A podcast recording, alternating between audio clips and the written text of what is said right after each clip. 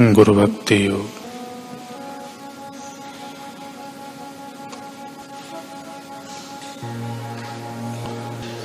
गुरु की इच्छाओं को पूर्ण किए बिना वेदांत की पुस्तकों, उपनिषदों का एवं ब्रह्म सूत्रों का अभ्यास किया जाए तो उससे कल्याण नहीं होगा।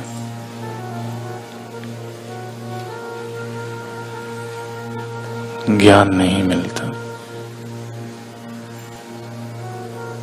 लंबे समय की गुरु सेवा के बाद आपका शुद्ध एवं शांत मन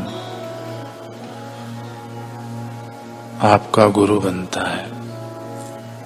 जैसे पारस के संग से लोहा स्वर्ण बनता है, वैसे ही गुरु की चिरकाल पर्यंत सेवा से आप में भी गुरुत्व प्रकट होता है।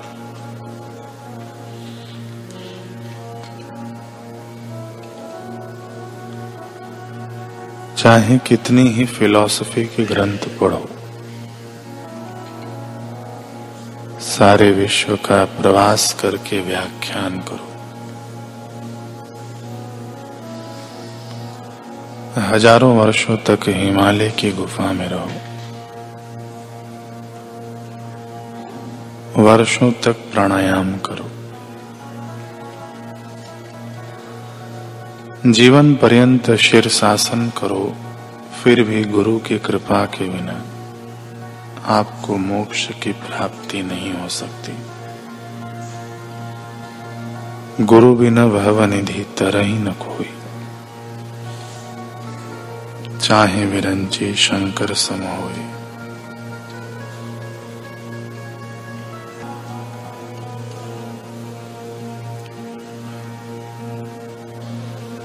कल हमने सुना। कि गुरु गोविंद सिंह जी ने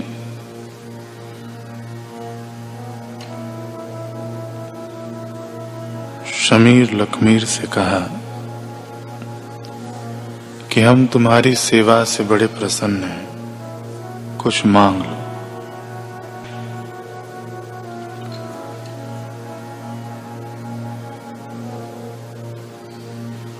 शमीर ने कहा कि सच्चे पातशाह, आपने तो पहले ही इस नाचीज को बहुत कुछ दे दिया है। अपनी सोहबत में रखकर अपनी खिदमत करने का मौका दे दिया। यह क्या कम है? बस यूँ ही आपका दीदार और सेवा मिलती रहे। यही इस बंदे की इल्तजा है। गुरुदेव ने मुस्कुराते हुए कहा, नहीं शमीर, यह तो तुम्हें हम पहले ही दे चुके हैं। इसके अलावा कुछ और हमसे मांग लो। इसे तुम हमारी आज्ञा ही समझो। एकाएक शमीर के मन में विचार आया। वह गुरुदेव की ओर देखकर बोला पातशाह मैंने आपके मुबारक वचनों में सुना है। कि बंदगी का यह रास्ता बड़ा लंबा और मुश्किल है। मंजिल पाने में कई जन्मों का फासला तय करना पड़ता है।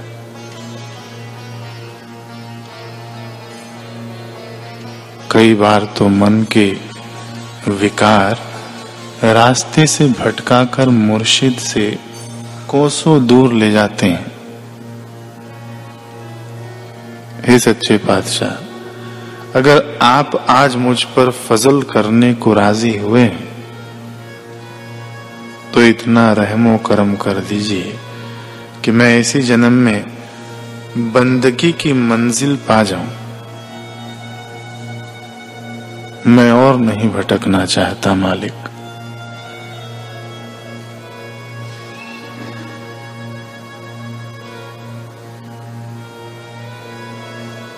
मेरी इसी जन्म में चौरासी काट दीजिए। इस जन्म में तो आपकी लगन लग ही गई है। पता नहीं कहीं अगले जन्म में मैं संसार में ही अटक गया तो? इसलिए रहम कीजिए पातशाह। मैं इसी जन्म में आपको पा जाऊँ। इसी जन्म में पूर्ण रूप से आपका हो जाऊँ।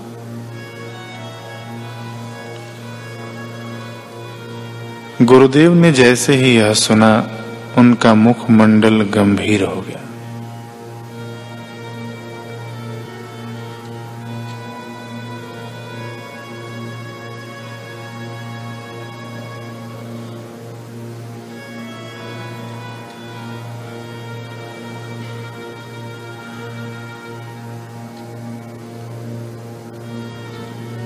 वे दूर शून्य में टकटकी लगाकर देखने लगे।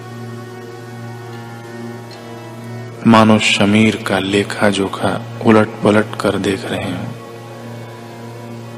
उस दिन गुरुदेव ने शमीर को कुछ न कहा, कुछ भी नहीं।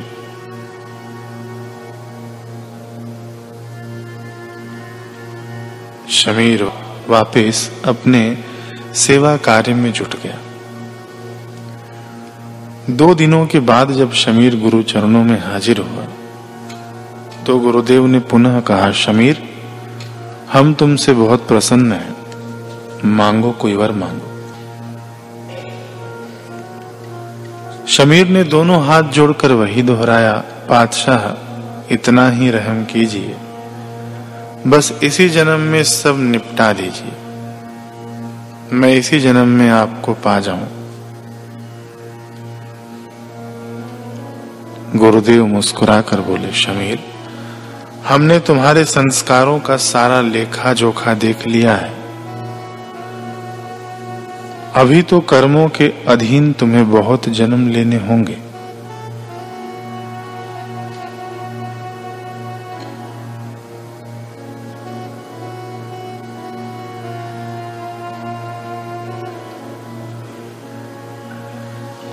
इसलिए यह वर छोड़कर तुम कुछ और मांग लो। शमीर बोला, है मेरे मुर्शिद, आप तो पूरी कायनात के मालिक हैं। आपके इशारे पर तो ये धरती, आकाश, सूर्य, तारे सब चल रहे हैं।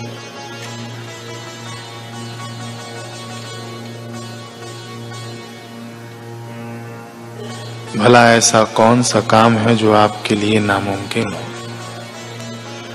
मैं ना समझ क्या जानूं? लेखों जोखों की बातें। मुझे तो बस इतना इल्म है कि मेरा मुर्शिद कामिल है।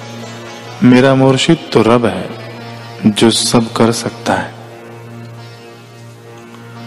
अपने भक्त के भावों पर आज गुरुदेव रिझ।